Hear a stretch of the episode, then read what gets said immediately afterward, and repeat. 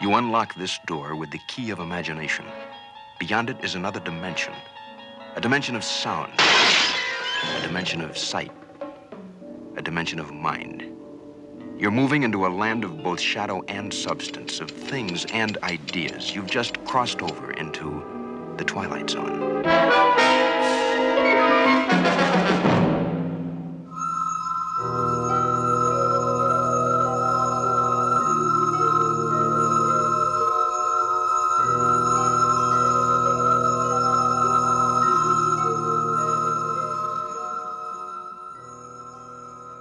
Tonight we find ourselves on the planet V9 Gamma in the far future of 2021. Our friends here arrived in 1991 on the ship Pilgrim 1, hoping to leave behind the war torn planet Earth for a life of peace, a new beginning. But as we stand here in the heat of its two suns, watching its residents queue up for their daily ration of water, we can see that this wasn't a new beginning at all. And in fact, for many of the settlers here, it was their end. Thankfully, the people in this extraordinary situation have an extraordinary man as their leader. How's the water, George? Hot, flat, and unforgettable. But wet? Well, bear with it, folks. Bear with it. Six months' time, we'll all be drinking chocolate ice cream soda. Now that's Captain William Benteen, a man who raises spirits, but isn't afraid to raise his voice just a little, to dish out some discipline if someone isn't playing fair. The settlers here spend their days hoping for rescue to take them back to Earth. But as our distinguished host is about to tell us, Soon their prayers will be answered by a ship. But in the original script, Rod Serling's opening narration was a little different and a little longer. And it went This is a village without a name, on a planet that needs no name. Fifty years earlier, at the end of the 20th century, a spaceship called the Pioneer 1 landed a hundred people on its barren, lonely landscape. They had only one mission that was to survive. And this they did, they and their children, and then their children's children, until the memory of the earth they came from became an indistinct and shadowed memory of another place, another time. They built their homes, made their food, married, delivered their children, and survived. And Earth racked with wars and with the normal earthly preoccupations of the killing of one another, began to forget them, lose contact with them, and finally to abandon them. One month ago, a signal from Earth announced that a ship would be coming to pick them up and take them home. In just a moment, we'll hear more of that ship, more of that home and what it takes out of mind and body to reach it. This is the Twilight Zone. So that's how it started. But let's hear how it ended up. So pack your things, because on Thursday, we leave for home. This is William Benteen, who officiates on a disintegrating outpost in space. The people are a remnant society who left the Earth looking for a millennium a place without war, without jeopardy, without fear. And what they found was a lonely, barren place whose only industry was survival. And this is what they've done for three decades survive. Until the memory of the earth they came from has become an indistinct and shadowed recollection of another time and another place. One month ago, a signal from Earth announced that a ship would be coming to pick them up and take them home. In just a moment, we'll hear more of that ship, more of that home, and what it takes out of mind and body to reach it. This is the Twilight Zone. First broadcast on May 2nd, 1963, written by Rod Serling and directed by Buzz Kulik. So, this is the second to last season 4 episode written by Rod Serling, and there's not much to say about his opening narration here. I think it's a good one. It's a little poetic and a little expository, I think he did right to maybe cut down that original draft a little bit. It was a bit long and a bit wordy, and as we see, there are elements of the story that are a little bit different too, but what he ended up with, it doesn't give anything away about what's to come. But we get a little more rounding out of the story. These people left in search of peace, but unfortunately, where they found themselves was this hot, inhospitable desert planet. And tonight it's time to bid a fond farewell to one of the Twilight Zone's great directors, Buzz Kulik. With nine episodes to his name, he definitely left his mark on the show. Starting out in season 2 with King Nine Will Not Return, he then directed The Trouble with Templeton, Static, A Hundred Yards Over the Rim, The Mind and the Matter, A Quality of Mercy, Jess-Belle, and now on Thursday we'll leave for home. So there are definitely some classics there, and let's see tonight whether he goes out on a strong one. So where did Buzz Kulik go from here? Well, he just kept on doing what he did, directing episodes of television for many different shows, and he enjoyed a stint directing feature films as well. And then he did several television movies like the 1974 TV movie Bad Ronald starring Twilight Zone alumni John Larch and Planet of the Apes star Kim Hunter. And his 1971 television movie Brian's Song was so successful that it actually went on to have a cinema release after it was played on television. And he ended his career with the 1990 TV movie Miles from Nowhere. So hopefully he enjoyed his retirement from the business that he gave so much to before he passed away nine years later on January 13, 1999, at the age of 76. So, here on this barren, inhospitable planet, let's raise our barely filled water canteens and toast Buzz Kulik and thank him for his work on the Twilight Zone. Now, early on in the episode, after the opening narration, we get a scene where Benteen is speaking with one of the settlers one who is trying his best to use what meager resources he has to repair a cooling system. And they're in a situation where if something breaks, they don't have the means to replace those parts, and they are robbing Peter to pay Paul sometimes, taking things from one piece of machinery to keep another going.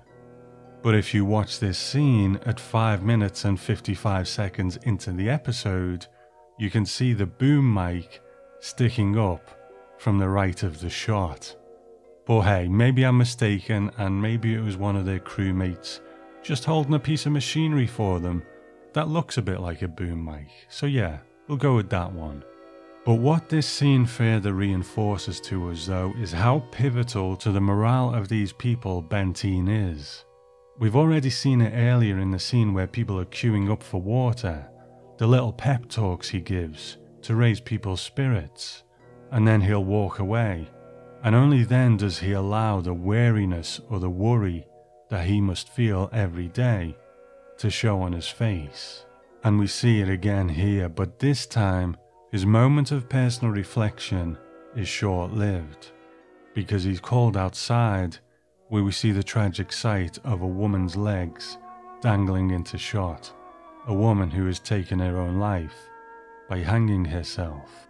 And I have to say, I was quite surprised at how graphic this depiction was. I know we only see her from the waist down, but it is such a suggestive image. And anyone who's been in the unfortunate position to see this firsthand knows how horrifying it looks in the part that we don't see.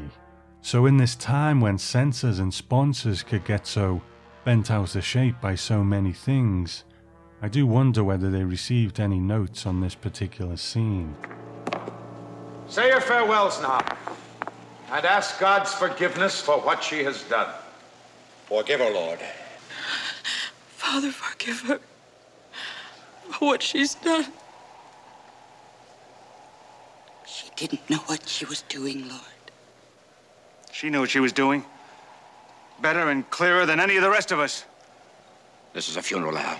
The ninth in the last six months, the ninth. This woman and the others took their lives because living became intolerable. And I say that dying was their right.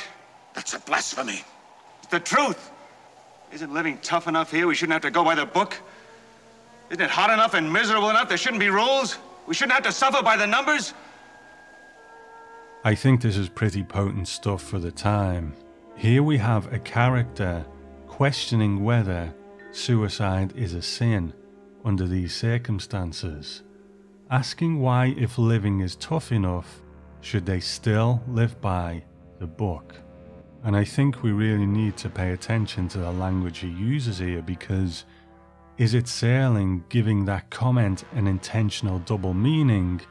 Because the true intent of what the character is saying could just be too provocative for the time. On the one hand, doing something by the book is simply doing it by the rules. But when there's a man stood in front of you holding a Bible and calling what you say blasphemy, then it's pretty clear what book he's talking about. And that's also another thing that censors at the time were very, very conscious of.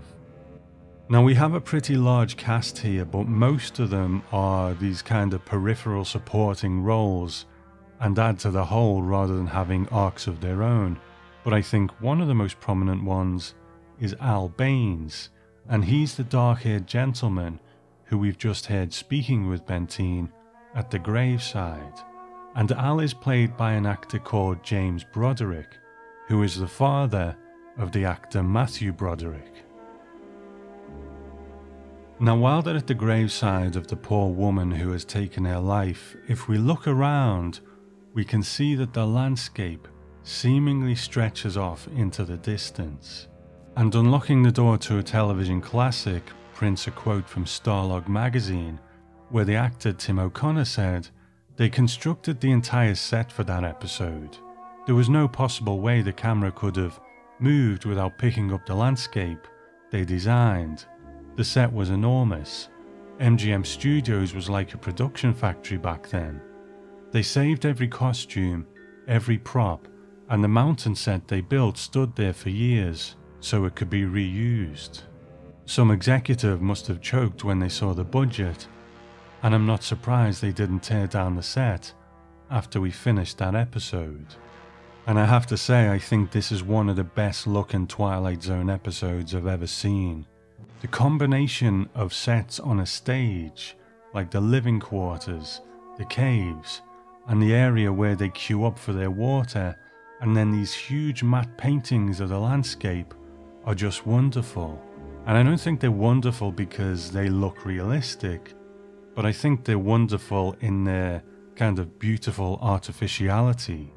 And the pictures of the rocks and the mountains in the distance that are casting shadows is reminiscent of those season 1 opening credits, and the effect is almost impressionistic.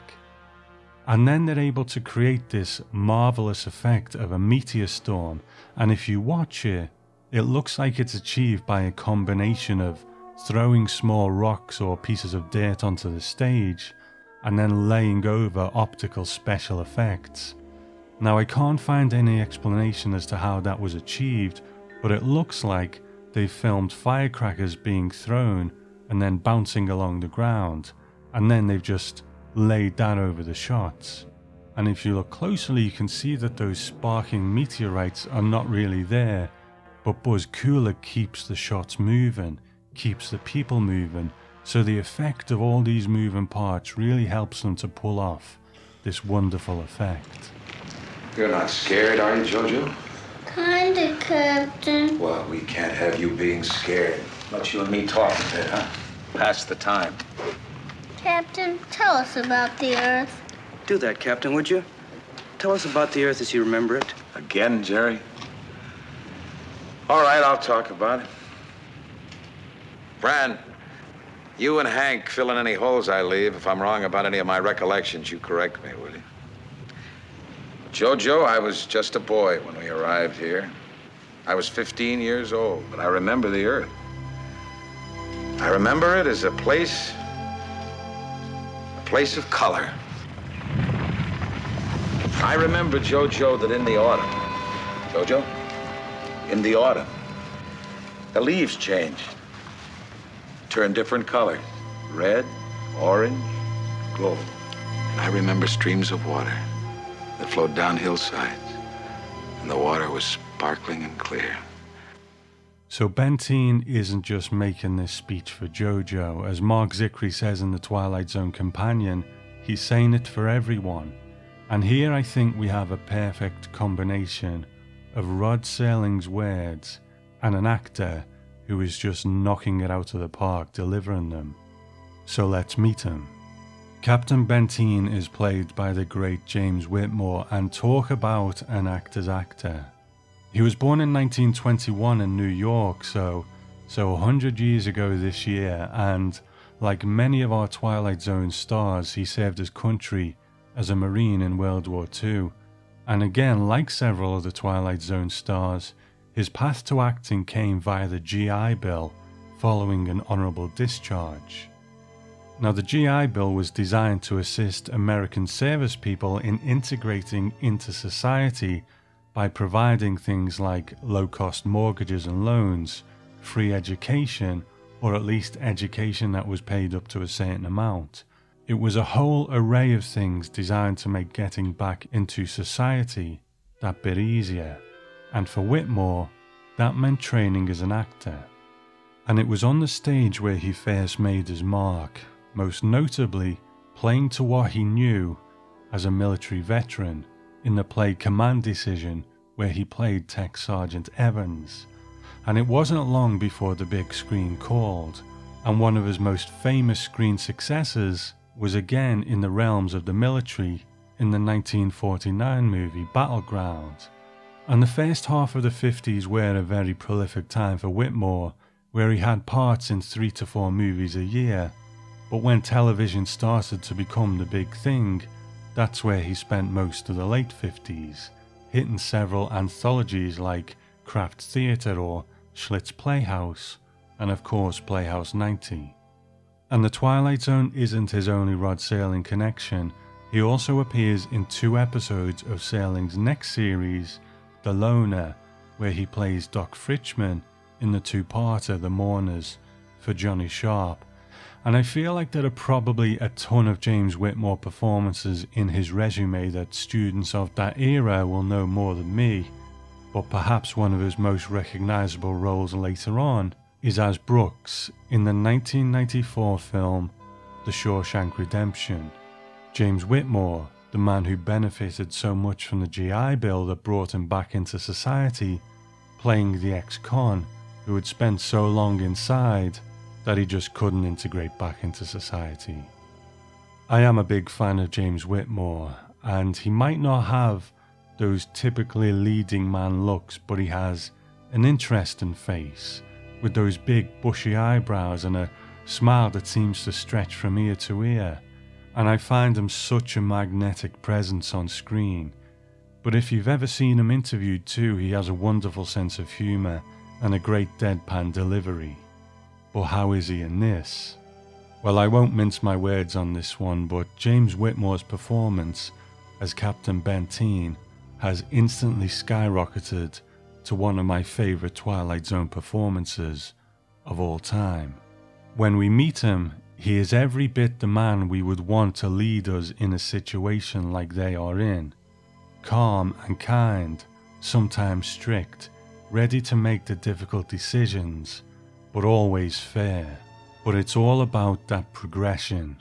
As the situation changes around him, we see that while Benteen led the group for all the right reasons, he wants to hold on to that authority for all the wrong ones. But it's the switch that Whitmore handles so well. The way he pushes this character's journey along, taking these small steps to change him from this wonderful altruistic leader to what we end up with later on. Before you know it, you're left in no doubt that this was a good man who has just let the power go to his head. But I don't think Whitmore goes very big with his performance, and with a character journey like this, if a different actor had decided to go a bit bigger with it, it might have been the right choice, it probably could have worked, but I think Whitmore keeps things so grounded, which gives him the room to turn things up a little bit later on and gives him that great range to work with. And I think he pitches this perfectly, and it truly is a Twilight Zone performance for the ages. Mr. Benteen? I'm Benteen. Colonel Sloan, commanding the Galaxy 6. Our orders are to transport you all back to Earth.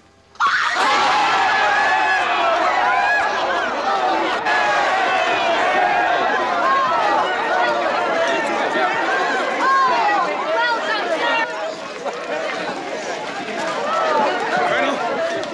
Colonel! Colonel! What took you so long? Well, we've been traveling for six and a half months. Oh, a hundred times more than that, Colonel. We've been waiting 30 years. And we got your message two months ago, and then we listened and listened. We did it. We did ah, There- There was nothing more. Well, we tried to transmit to you, Mr. Benteen, but we just simply couldn't get through. But when we heard your acknowledgement, we knew that you'd received the initial message. Tell me, does it all look like this? I mean, the whole place? Yes, yes, it all looks like this. Craggy mountains, salt flats, two suns, perpetually shining. Yes, it all looks like this. 30 years. Yes, 30 years. Why, there are people here who have never seen the Earth, Colonel. Some of our older people don't remember what it looks like. Well, they'll see it now. Our orders are to get you on board as soon as possible. We figured that you should be ready to leave on Thursday. That'll give you three days to arrange things. So by the time the rescue ship lands, we are 17 and a half minutes into this episode. So when we consider the season 4 question of episode length, we have to ask ourselves did we need all of that build up before the ship actually lands? 17 and a half minutes is almost the length of a regular episode. But I have to say, I didn't feel a minute of it because it's all character, character, character. We see the hardships these people face and we see how Benteen supports them in different ways. And not only that, but the complexities of the support that he gives them. Sometimes it's a pep talk, other times it's ideas, and sometimes it's even a dressing down. And he also fills the role that a priest or a rabbi or other religious leader would fill. So there's so many facets to it.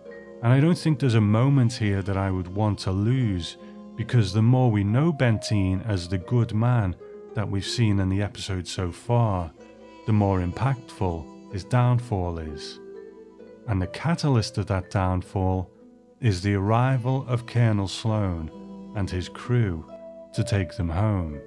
And of course, it wouldn't be a Twilight Zone set in space without an appearance by the ship and uniforms from Forbidden Planet. But I love this scene the jubilation of the settlers, and then the conversation between Benteen and Colonel Sloan. And on a repeat view, and it, it just kind of breaks my heart a little because you know what Benteen is going to become. But here he's just so happy and gracious, and you want to tell him, just hold on to that. Don't sabotage it for yourself.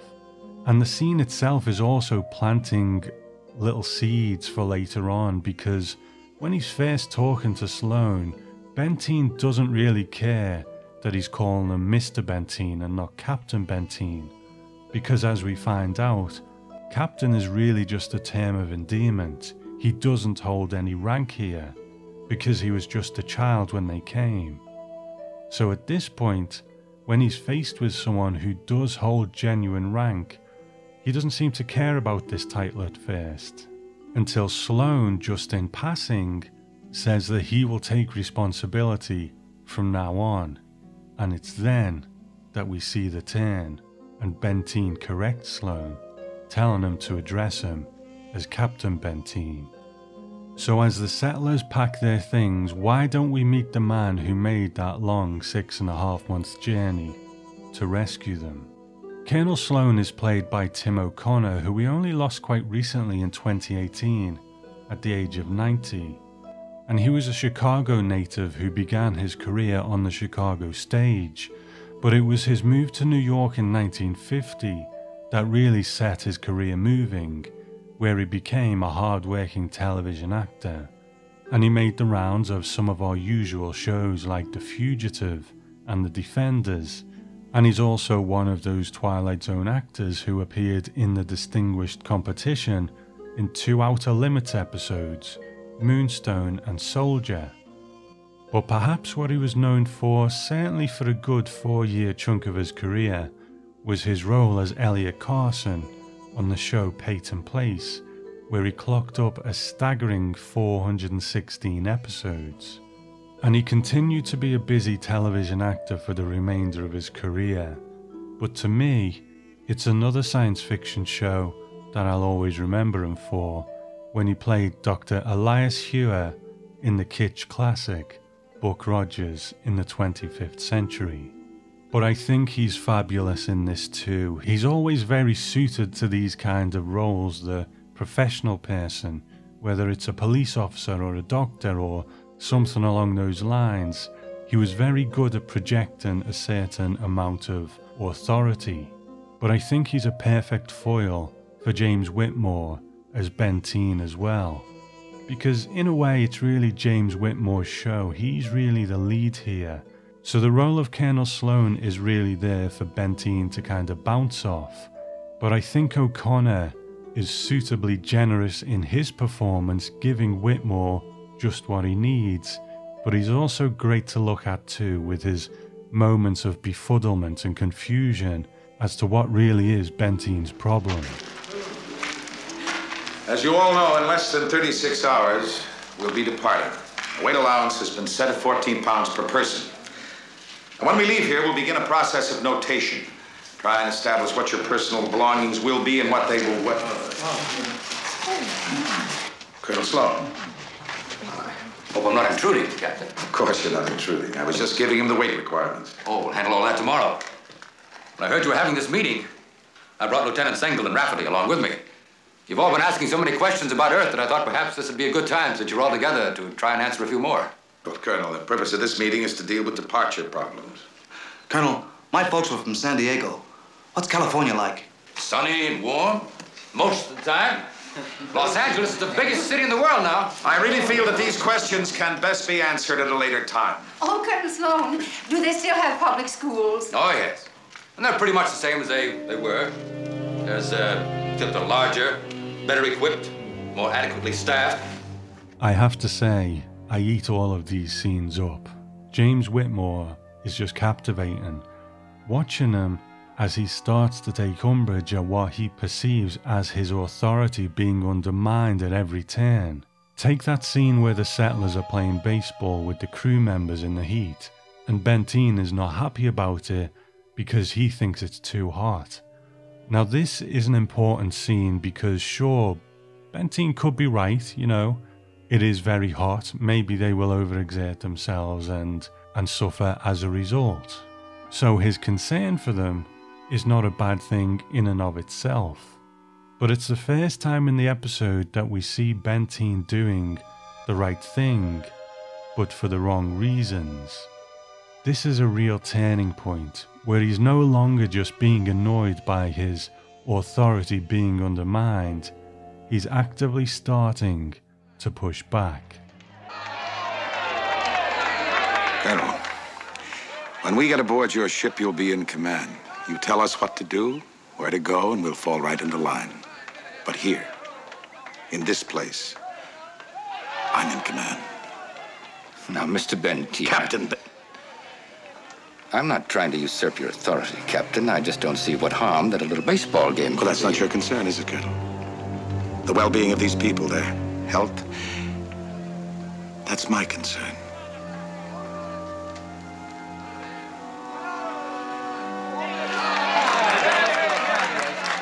Galaxy crew members! Inside the ship. Lower the port.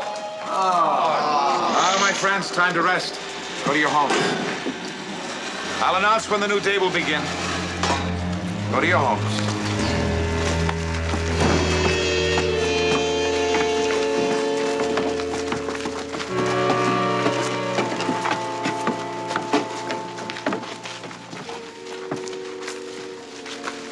Happy now, Captain? I was never unhappy, Colonel. I just know what's right and what's wrong. I see. Essentially, the rest of the episode is a series of moments like this, and unfortunately, it's kind of typical of these later episodes where the trivia that is documented in our usual places seems to be getting thinner on the ground than it used to be. So I won't just recount the story beat for beat, but as it moves on, Benteen's need for control only grows. He says that when they get back to Earth, all of his people will stay together, and he compares them to children. But the thing about children is, they don't always want to do what their parents want them to, and none of the settlers want to stay together.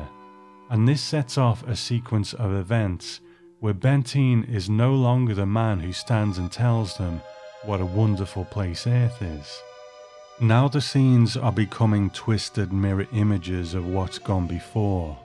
Instead of standing in the cave telling them about what a wonderful place planet Earth is, he now stands outside the cave and tells them how hard life is there and why they should stay together and ultimately why they shouldn't go. And when he tries to get them all to join him in a chant of together, they won't join in. And this is in contrast to earlier on at the graveside where they were happy to chant with him about the ship coming, happy to show their solidarity with him. We do not belong there. Captain Benteen, why don't you let your children vote on it? Only if they know what's waiting for them. Only if they know that the earth is not a garden. Never was a garden. And it never will be a garden. Fair enough. Fair enough.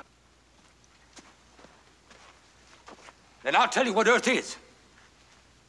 It's a race of men struggling for survival, just as you have survived. And Captain Benteen is quite right when he tells you it isn't a place of all beauty.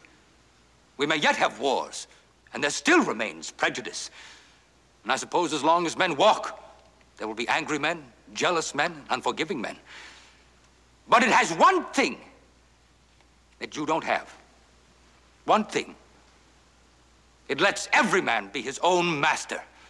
So ultimately, Benteen, rather than swallowing his pride or allowing himself to become just like everyone else on earth, he stays and becomes the god of an inhospitable planet with a population of one.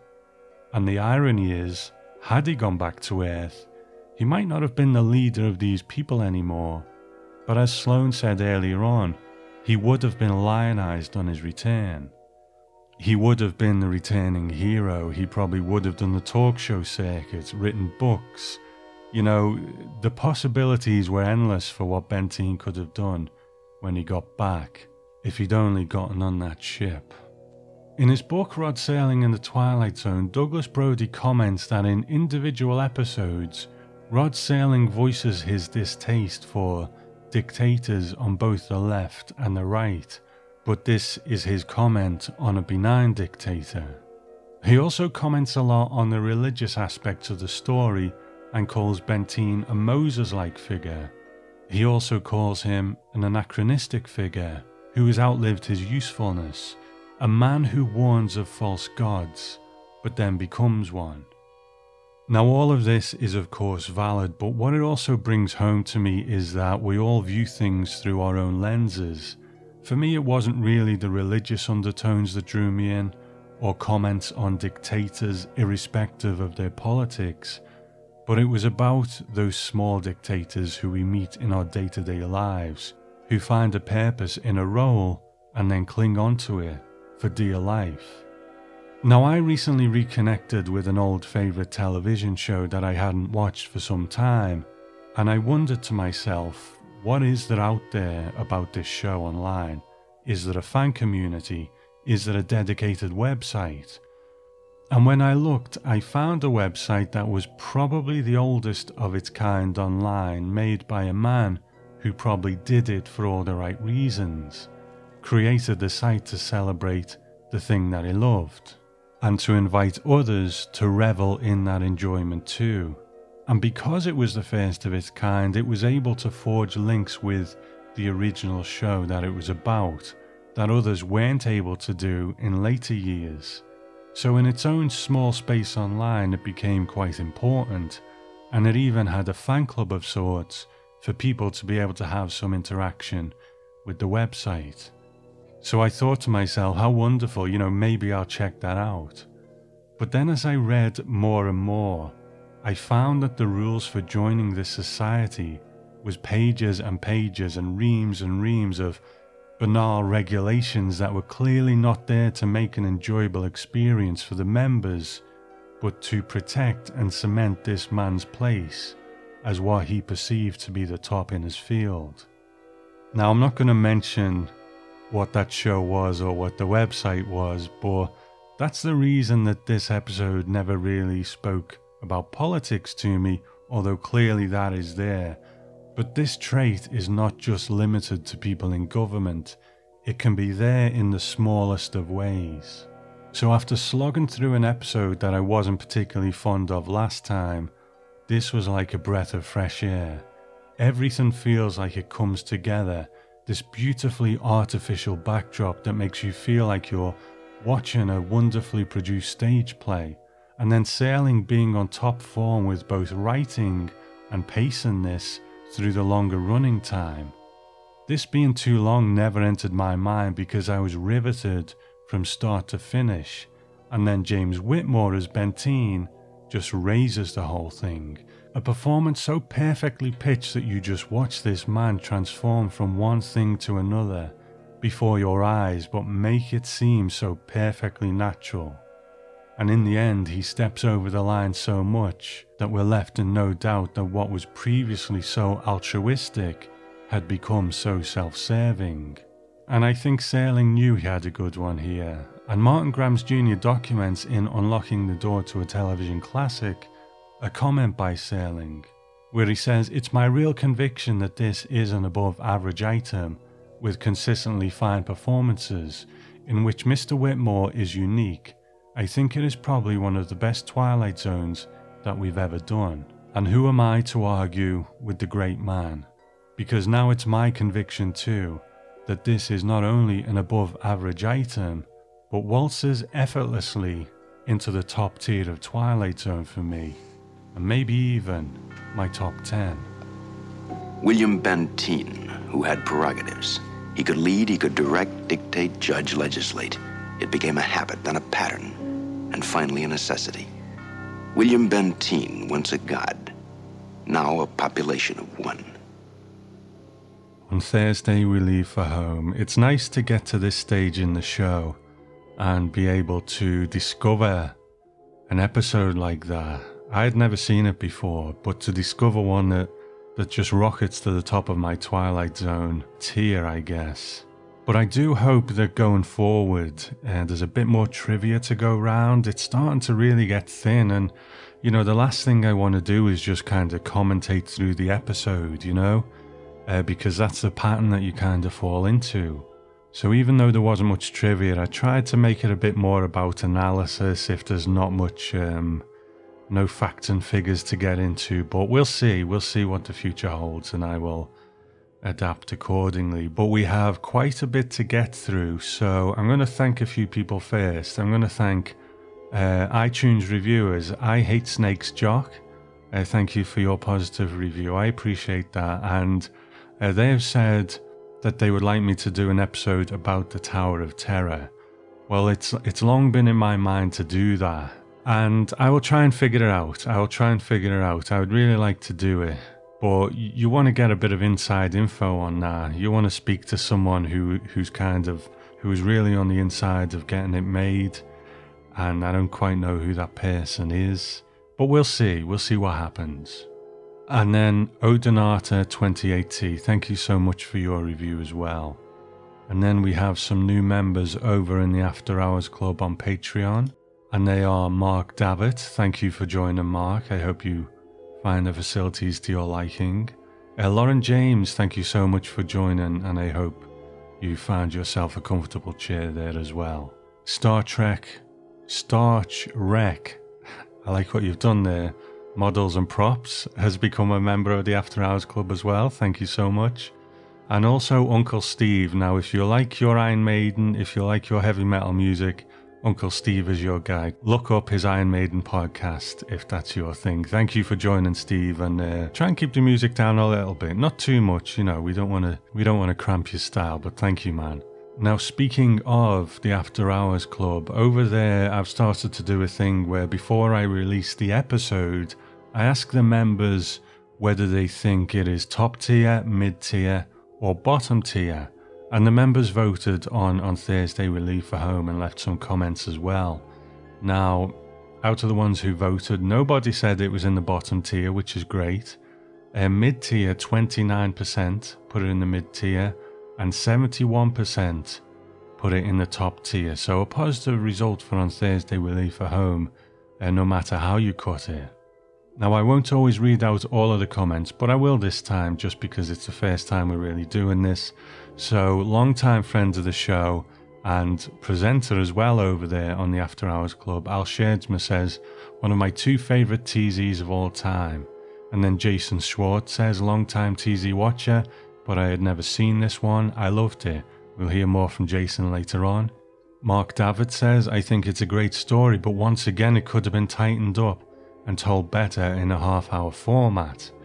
And then Ella says this one was really impactful, a real study in human psychology and how a trait that is a benefit in one circumstance is a fatal flaw in another. Real pathos and top tier, in my opinion. Longtime friend of mine, Uncommon Nasa, says, I've seen it recently. I liked it more than I had in the past, but I'd still leave it as mid tier. Strong concept, not always delivered smoothly or timelessly. Good example of one that could have been better in 30 minute form. Another long-time friend of the show, Anne Bassano, says one of my favourite episodes. I sympathise with Benteen's love for planet Earth, but fear of the people on it. And then Michael Fernbach says definitely top tier fourth season, and just makes the top tier overall. You feel sympathy for Benteen and can understand why he starts to act the way he does as he feels his authority starting to slip away. The ending is up there with time enough at last, as he and the audience realise the true horror of his fate. And says, top tier for fourth season, top tier overall. I like the story arc change in perspective that the audience has shown of Benteen. From apparently capable leader to someone whose love for his leadership role, coupled with a fear of what awaits Earth, anonymity, ends up harming himself in the end. A secondary story arc could be how the settlers go along with his leadership for 30 years while it keeps them alive and surviving, but throw him to the curb once the promise of getting to Earth becomes a reality. I wish some of the dialogue, such as the story told to Jojo or the dressing down he gives the guy who overslept, was not over the top, but these are minor quibbles. Thanks for all your hard work on these, Tom. Great podcast. Thank you, Curtis. Then my friend Emmy, my co-host, uh, looking at the 80s Twilight Zone in the After Hours Club, says definitely top tier and probably in my top 10 episodes ever. Likewise. Uh, Whitney Beeler says, I really do not care for Benteen, always am embarrassed for how pathetic he becomes. Mark Pepper says, I love this episode, top tier for me and my favourite for season 4 so far.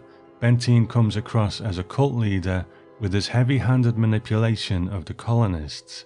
They may have stayed on the planet with him if Colonel Sloane had not stepped in and made the argument for leaving on the ship. My favourite scene is when Sloane goes to the cave and implores Benteen to leave with him. It's very eerie and haunting, and for me serves as a metaphor for where Benteen's mind is at this point. And then Joseph Lucino says, I haven't seen it in a long time, but it's always stuck out for me as one of season 4's best, and one of the best space themed episodes overall. So, thank you everyone for chiming in. Uh, like I say, I won't always read every comment, but I thought, you know, with it being the first one, it'd be nice to do that, and then I will just take out a selection in future as we uh, discuss each episode. And if you want to join the After Hours Club and join that conversation, then go to patreon.com slash Twilight Zone podcast, and a seat by the fire and your favourite drink is waiting for you.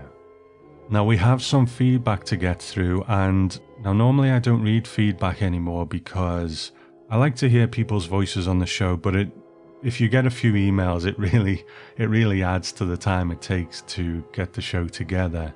But friend of the show Stephen Peak wrote in, and when I did the episode on Horace Ford, I I figured that it was it was an episode that didn't work for me, but I thought if his central performance worked for someone, it would probably unlock the rest of it.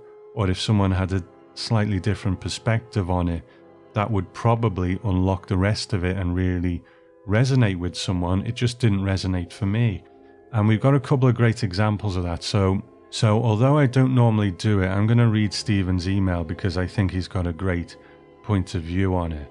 And he says, Tom, just caught up today on your podcast, a couple of months into my own deep dive through Twilight Zone's 156 episode expanse.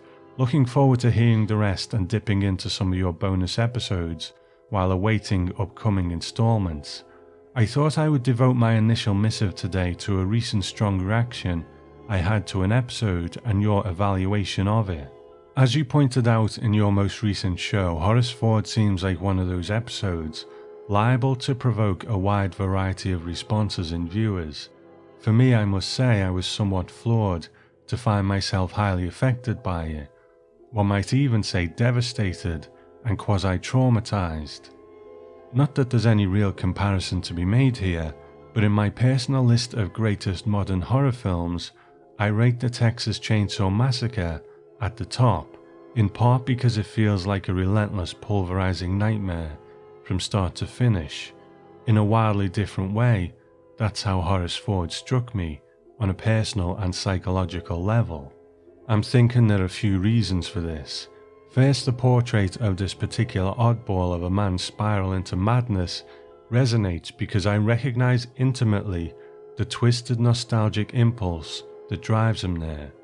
My dad passed a few years back, and throughout my processing of that loss, I found myself often thinking about the way he, like Horace, overly romanticized his small town childhood, often at the expense of the bulk of his adult life and the people within it. I've always felt that without his conscious intention, my dad's distinct rose coloured memory of his hometown and coming of age years, though far more subtle than Mr. Ford's, hurt him and his family deeply in ways none of us really ever acknowledged. On a different note, my family has a mottled recent history of various neurotic mental illness and dementia that feels like an ongoing burden to my own aging process. As a child of the 80s who has struggled for most of his life with OCD, accent on the O, depression, and generally anxiety, I find myself uniquely empathic to and deeply moved by the disintegration of Horace on screen. Pat Hingle's performance really works for me, despite its admitted moments of irksome immaturity. On one level, I can buy that Horace has always, to some extent, been the way he is as depicted in this story, but I also think his early middle age experiences in this episode have hurled him into a despairing death slide of chaotic authenticity. There is more I could say, I'm certain, but I'll show some restraint for both our sakes. Having said all this, I'm not suggesting that Horace Ford rises to the upper half of my Twilight Zone tier what I call the indispensables, but I do think it weaves its way into my top 50. Imperfect, overlong and repetitive as it might be at times. I find this outing to be one of the series' finest visceral representations of the power of a nightmare. Many thanks for all you've given us through this ongoing Sterling podcast, and that's regards from Steve.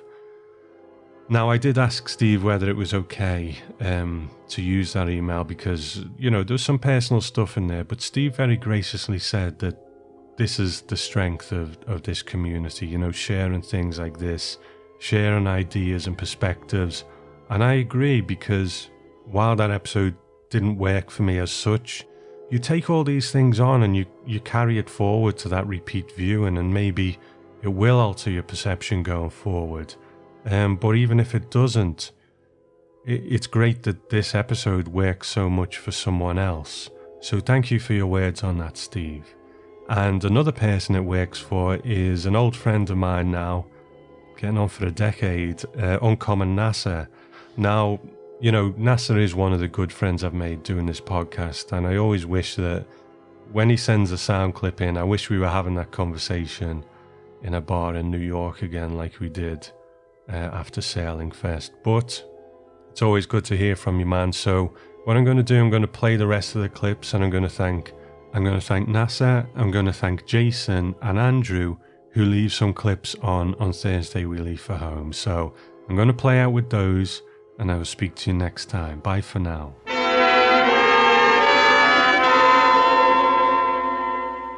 What's going on, Tom Uncommon Nasa here, checking in on the Twilight Zone podcast. Man, I've been listening to you for a decade, and I can't remember an episode where we fell on opposite ends as much as uh, Incredible World of Horace Ford. Typically, I don't always agree with everything that you put out there, and, and vice versa in a in a one way street kind of way. But you know, there are times where you'll like something more than I do, or you'll hate something more than I do, or or you know, maybe you'll like something and I don't like it as much, or whatever. But usually, we're going the same direction this one's a little bit different and and it's interesting because i'm really sort of fascinated with some of the feedback i'm reading like on the flip chat and in general that i've seen online about incredible world of horace ford it's one of the more divisive episodes because i think people like me that really love it love it and people that don't like it find it sort of unwatchable mainly because of the way the performance was done which i'll get into in a second um, but I, I would I would put this among my favorites in in season four. Let me try to explain what what I really like about the episode um, and the acting in particular. Um, Pat Hingle's so good um, that when he was in Carol for Another Christmas, I think until you guys reviewed it on the Patreon, I didn't even realize that was Pat Hingle. Uh, I knew that Pat Hingle did Commissioner Gordon, and he was great in that too. Um, at least for like 10 year old me watching um, the original Batman. But yeah, I mean, Pat Hingle's variety and, and, and kind of scope uh, is pretty amazing. But I want to get into his performance here in particular. And, you know, I grew up in, in family situations that involved um, schizophrenia. Um, I had relatives and um, members of my family, um, let's just say that that went through these sorts of things, and and I actually think that he played it really well. That he had some some knowledge, um, either that was baked into the script because Reginald Rose had some knowledge of of how schizophrenia works, or Pat Hingle brought that to the table. But you can tell that a lot of the script is, is sort of baked in. There's sort of like a, a knowledge of the way that people that suffer schizophrenia sort of evolve and react. And there was some thought, um, I think, you know, it's like, well, how did these people even get together?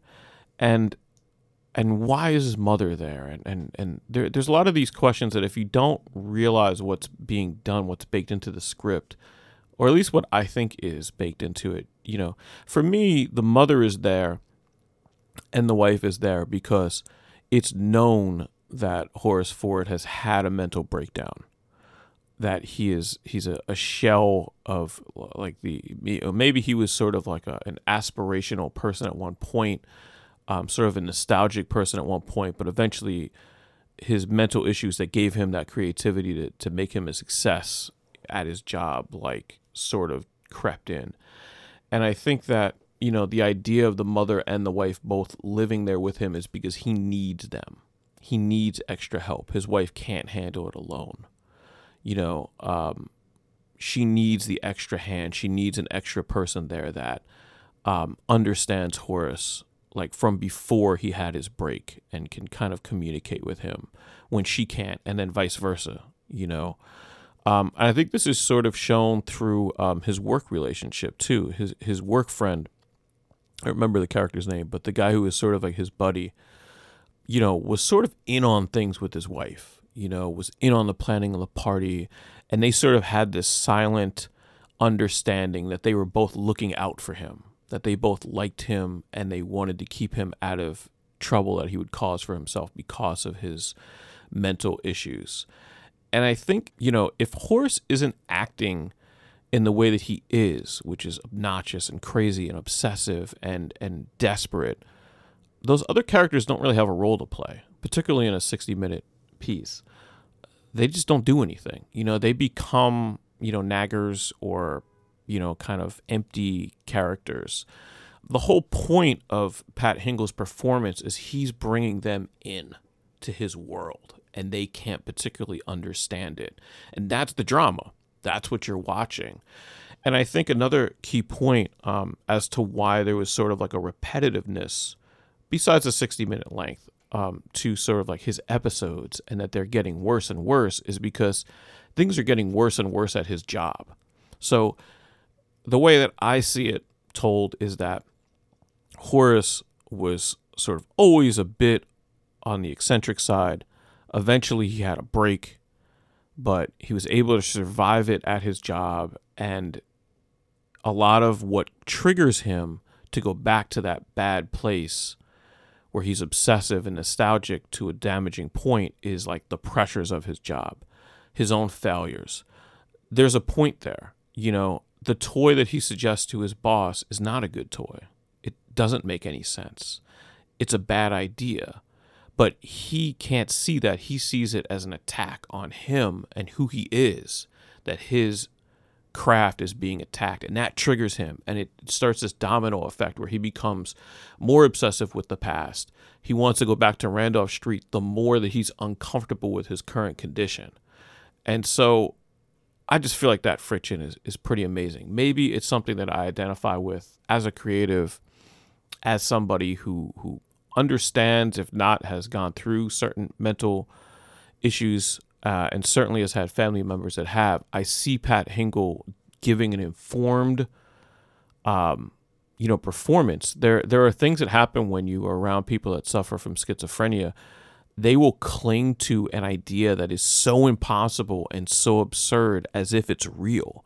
And unless you're around somebody like that, I guess Pat Hingle's performance seems over the top. And I, and especially his wife staying with him and and and you know accepting these ideas that he's putting out there and trying to convince him seems kind of like this weird mishmash of things that don't fit. But you know, in reality, when you have somebody that's dedicated to somebody with schizophrenia, they will sort of negotiate with these completely outlandish ideas because it's obvious that telling somebody flat out that their idea is crazy or that's impossible or that's stupid has failed a million times before. So you don't you can't keep doing that. You have to start this negotiation with the person that is addicted to a belief that is imagined or unrealistic or not true and I don't know. That's where I fall in the episode, you know.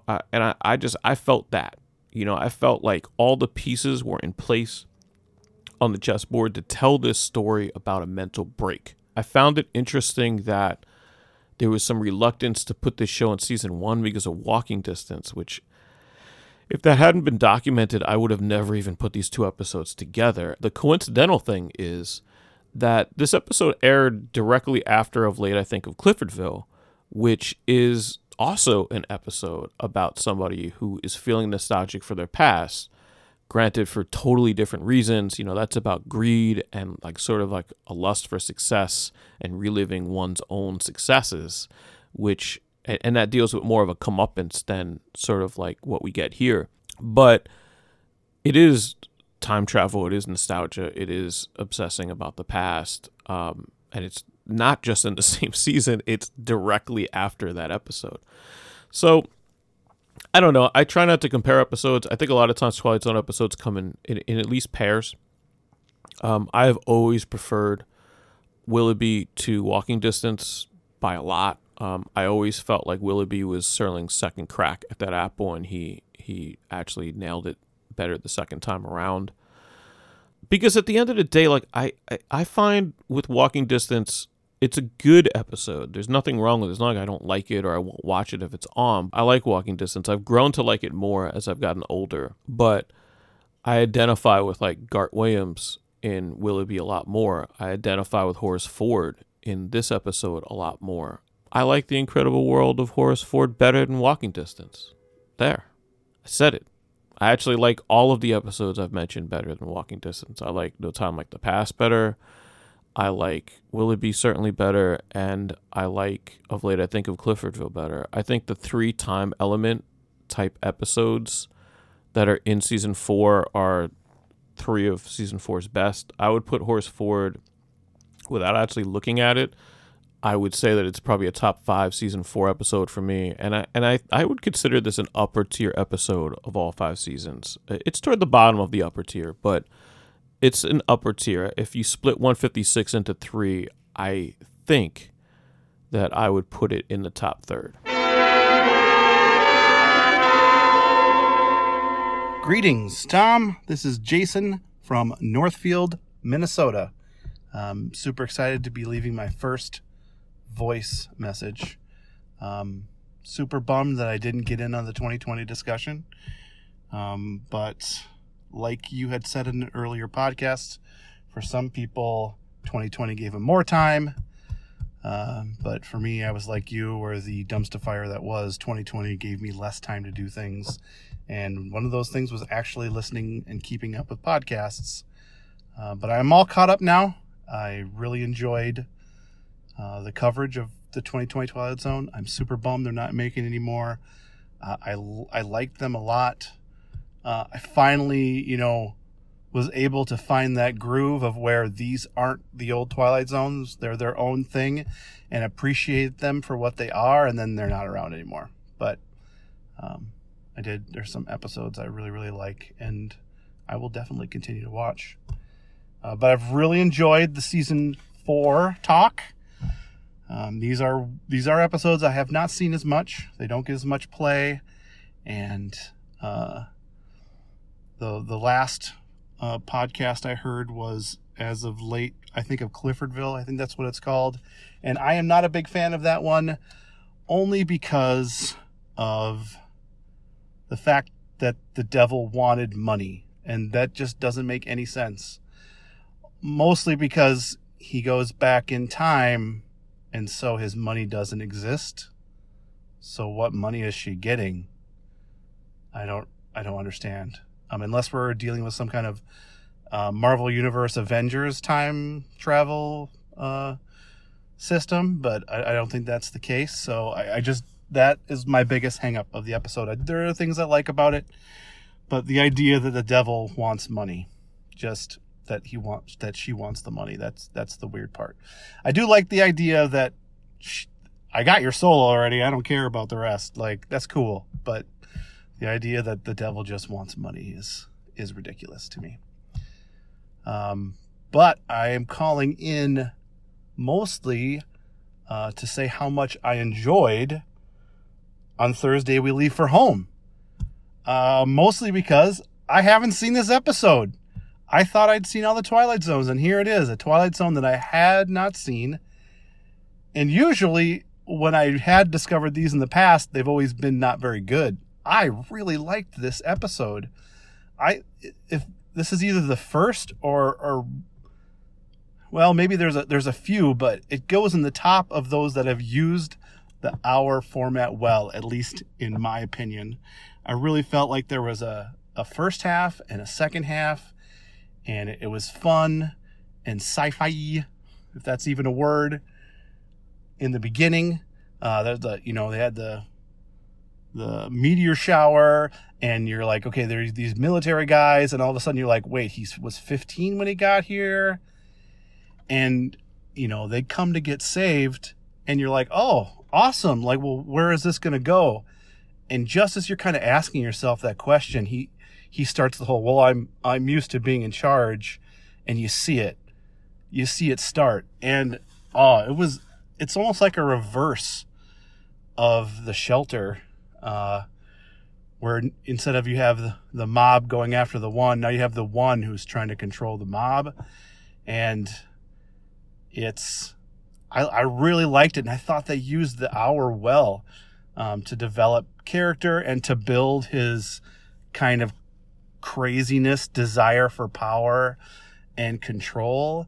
And I just, I really thought it was a great episode. And uh, after a few season four ones that I didn't like, it was nice to have this one and especially maybe it's just that it's new and uh, you know i got that kid in the candy store feeling like i've grabbed a hold of uh of nostalgia like i'm a kid watching you know Nick at Nite up late on a on summer night feeling but i really enjoyed it and looking forward to the rest of season four and i hope to uh, add my two cents to the end of the season as it goes. So thank you very much for what you do, Tom. Um, I appreciate it. I love it. I'm glad to support you on the Patreon and and keep going at whatever pace you so desire. Thanks. Hello, Tom. It's Andrew Schneider from Houston here to talk about On Thursday We Leave for Home. This is the one episode I've been waiting for to comment on from season four. It's by far my favorite of the one hour episodes, more than He's Alive, more than Death Ship, more than any of the others. And it had been a while since I've seen this one before. In fact, I think the last time I saw it must have been before I took over as the political reporter at my radio station and I'd forgotten the number of deep themes that are running through this episode. I recently rewatched it, and what struck me the most is about how the, this is a meditation on power and what it can do to people. Uh, Benteen is clearly somebody who has been shaped by having to wield power, uh, ultimate power, over more than a hundred people for decades, and uh, uh, the usual sayings come to mind. You know, Lord Acton's dictum about power corrupting, uh, the biographer Robert Caro's variation about it power doesn't corrupt, it reveals. I'm not sure which of this really applies in Benteen's case, but it's certainly that he was shaped by it to the extent that he can no longer discern the difference between what's good for him and what's good for the people that he is in control of or he is watching over. Um, to the extent that when that power is taken away from him, he can't function. He can't even conceive of himself as apart from that, uh, which is why he winds up alone at the end of the episode. Um, in relation to that, uh, I was struck by the large focus on religious themes in the episode. Uh, of course, the ship that brought the people to this barren planet is known as the Pilgrim, so that's right out there in the open. Um, but the way that Benteen manages to keep his people together is uh, largely appears based on faith and uh, so this episode can be seen as as a meditation on the degree to which faith can be a strength, but also to which it can be a uh, a form of repression, and uh, the extent to which people see the need to get away from that at the end of the episode is another reason why Benteen finds himself alone. Beyond that, I have to say that uh, I'm always struck by the strong performances of the lead actors in this episode. James Whitmore has long been one of my favorite character actors ever since I saw him in uh, Battleground, which is one of my favorite war movies. And uh, I'd forgotten, though, the extent to which uh, he's balanced and, and countered by Tim O'Connor, the actor who plays Colonel Sloan. I'd, I'd, forgotten, among other things, how much he reminded me of a young Cary Grant. he was he was the perfect person to go up against this strong character of Benteen the one thing that uh, that I'll leave with, and this is, I'm guessing, something that a number of other people will have noted by this point, is that uh, the Pilgrim One landed on the planet in 1991. It's been 30 years that they've been stranded there, so this episode takes place in 2021. World of difference. With that, I'll sign off and uh, look forward to hearing your thoughts on the episode. Rod Serling creator of The Twilight Zone, will tell you about next week's story after this message. If you want to get your thoughts onto the show, then email tom at the twilightzonepodcast.com with a clip of around five minutes or so, with your thoughts on any of the episodes in season four so far, or your thoughts on the one coming up. So let's go over to Rod Serling to find out what that is. And now, Mr. Serling. Next on Twilight Zone, an exercise from the typewriter of Charles Beaumont a sea voyage into the darker regions of the zone. Our stars in alphabetical order Gladys Cooper, Wilfrid Hyde White, Cecil Kellaway, Lee Philips, and Joyce Van Patten. I'm prepared to pay you double the amount of your tickets if you'll abandon your plan. Not a chance. Mrs. Ransome, you're driving me to extremes. However, if you leave the Lady Anne now, I'll give you the equivalent of uh, 5,000 American dollars. And I'll match that. Making it a total of 10,000. Ever since we picked this tub, people have been trying their best to discourage us. I don't know why. Forget it. And leave us alone. Great news, great news. Very important, Mrs. We've been talking it over, Millie and old Burgess and the rest of us, and we've come to the conclusion that you won't have to leave the ship after all. What my husband is trying to say is that you won't have to die after all.